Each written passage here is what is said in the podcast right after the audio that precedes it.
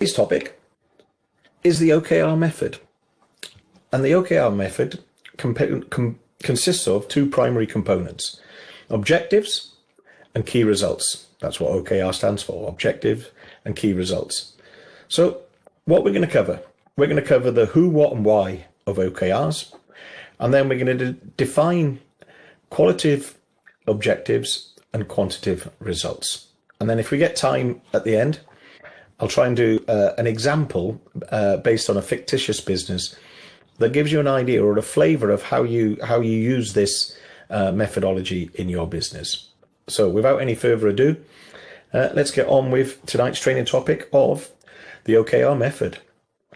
So, who uses this method and why is it relevant to your business? Well, Google. Anyone heard of that company? Guess we all have.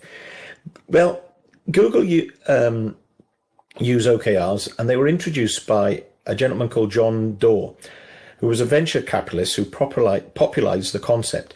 Now, he wrote a book, and it's one of my favorite books. It's called Measure What Matters, and it's a great book. Uh, and it's well worth reading. It, it's one I would thoroughly recommend. Uh, and he, in the book, he basically talks about OKRs. And it was that book that got me thinking about how do you have a, if you like, a goal setting methodology that, that is aligned with the with the outcomes of the business, and that's exactly what OKRs are. And they played a significant uh, role in Google's success and became an integral part of their management process and goal setting process. So, if Google uses them, I dare say they're good enough for your business. Intel were an early adopter of OKRs, and the company has been using them since the 70s and considers them a vital tool for driving alignment and achieving strategic objectives. And once again, you'll hear this uh, the sort of terminology a lot, and I'll, I'll kind of explain why that is important for your business because you're probably thinking uh, it's all right for Google and Intel. They're massive. What's that got to do with my little garage business? Well, hopefully it'll all become clear. Because for me, this was a bit of a ooh moment when I learned how to implement this in my business. Amazon is known for its relentless focus on customer satisfaction and long term goals. And the companies use OKRs to align teams and drive innovation across its vast range of business operations. So, once again, big, I mean, whether you agree or disagree with Amazon and its business uh, uh, sort of uh, aims and values, they are successful and they use OKRs. Netflix has been known to embrace a culture of transparency and high performance. OKRs were used to set ambitious goals and track progress within the organization. So that's who uses them. So this cover the, the what. OKRs, objectives and key results, is a method for goal setting and it's a framework that helps individuals and organizations track their objectives and track outcomes. It provides a systematic approach for setting ambitious goals, measuring progress, and aligning teams towards achieving desired results.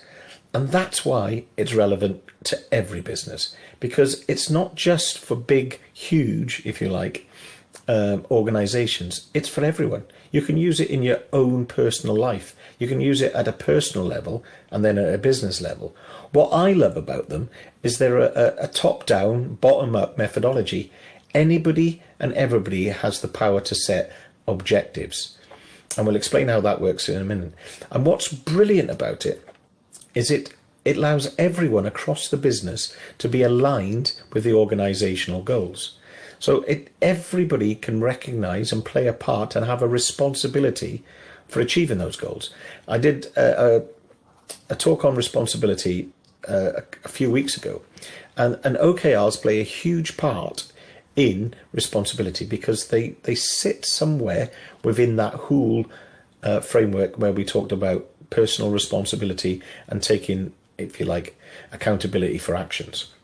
So the OKR method promotes transparency, focus, and accountability. It encourages ambitious goal setting, continuous improvement, and alignment across teams, ultimately driving better performance and results. And that's why you should use it in your business. So, yes, it's used by huge successful organizations, but it can also be used by individuals. The the the big, I suppose, why for for for smaller businesses is that you can have a you can set one goal, and then everybody else can set individual or team, or or even group objectives, and everyone has their own key results. It's brilliant for it. So, what about, if you like, how this works? So we'll talk about how we define the the objective to begin with, and and that, if you like, is is is is a big part because it's it's different to what you're used to doing and how it's normally. Um, if you've ever experienced goal setting in in any other business uh, other than your own, you'll probably realise that yeah, it, it's normally a slogan somewhere written on a wall that nobody ever pays any attention to. This is what changes that. It's using a framework and a methodology such as OKRs. So OKRs allows a cascading approach where high level goals and plans are defined and then broken down into objectives and key results at all levels of the organization. So from the very bottom to the very top. And the methodology allows information to cascade down, but also cascade up. And that is the beauty. No matter who you are, you have a responsibility and you probably can have an objective and key results to monitor. So every individual or team, and so you could you can have, and this is a, another what I think is a beauty of this methodology, is you can have your individual objective, but you can also have a team objective. And you can be in one more than one team, and you may have more than one individual objective within those teams, all aligned to the company goal, if you like. So every individual or team sets their own objectives and key results, and they are aligned with the overall organizational goals. This ensures everyone is pulling towards the same strategic goals while having autonomy in defining their own priorities and actions.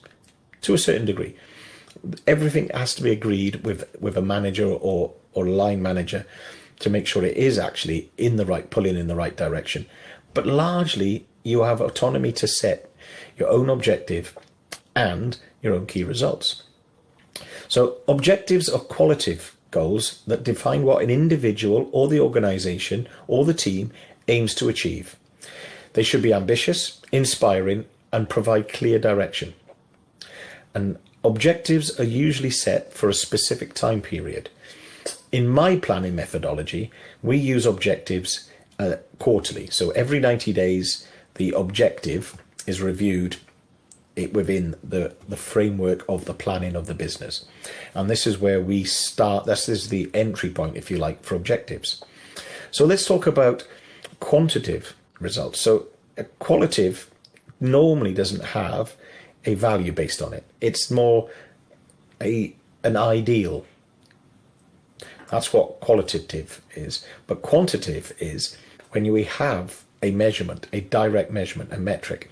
And we talked about this. We've many, many times. I've talked about what what's the difference between a KPI and a key result is is one of the previous topics. So key results are specific, measurable milestones that indicate indicate progress towards the objective. They provide a quantitative and measurable way to track success. Key results should be challenging yet attainable, and they should define clear metrics for evaluation. So they're a bit like setting smart goals, and it, it, we've we've done a, a topic on smart. So all of this fits in within all of that stuff. What changes key results from other methodologies, I suppose, it is is the method by which they are monitored, because you need regular check-ins and progress updates are crucial. They're part of the methodology of OKRs. So, how I recommend this is done weekly meetings provide the ideal opportunity to assess progress and identify obstacles or areas needing support. So, the key results are reported during your weekly meetings. If you're not having weekly meetings, then and you're using a methodology like this, then you need to because you need you need the opportunity to congratulate your staff or support your staff if they're not achieving the goals they need to. And that's what this is about. It's a It's a bottom up, top down methodology for tracking progress and setting ambitious goals. So, OKRs, as I said, are typically reviewed and revised on a quarterly basis. So, let's, let's do an example um, of how you can use this methodology. So, in my planning methodology that I employ in the Atomic Success Program, is we start with a 10 year vision. So the, the long term, if you like, plan for the business, the best version of the business it can be is one way of looking at this. And that's what I call the vision. So the 10 year vision is then broken down into three, three year periods plus a spare, which are the goals. And that is broken down into yearly plans. And that is breaking, broken down into four 90 day quarters, the objective. So how do we do that? So the business owner has the strategic view, if you like. They're up on top, uh, and if you're not up on top looking for the strategic view, you need to stop and have a plan. Because if you don't, you're unlikely to get to where you need to get to. So in this, and, and I'll just use this as an example, the vision for this business is to, to be a genuine alternative to the insert brand dealer. Okay, in whatever town they're in. So they want to be a genuine, genuine alternative to the dealer. So that is their vision. Okay, that's what they want to be in 10 years' time. Their goal, which is their three yearly plan, so in three years' time, they want to be achieving a 20% net profit on a £500,000 turnover. So they want to go get from where they are now, and they want to get to £500,000 in turnover and they want to be making a 20% profit on that. They are currently achieving a 3% profit on a £300,000 turnover. So that's their goal. The plan, what they need to achieve in the next 12 months, is 12 months of positive cash flow.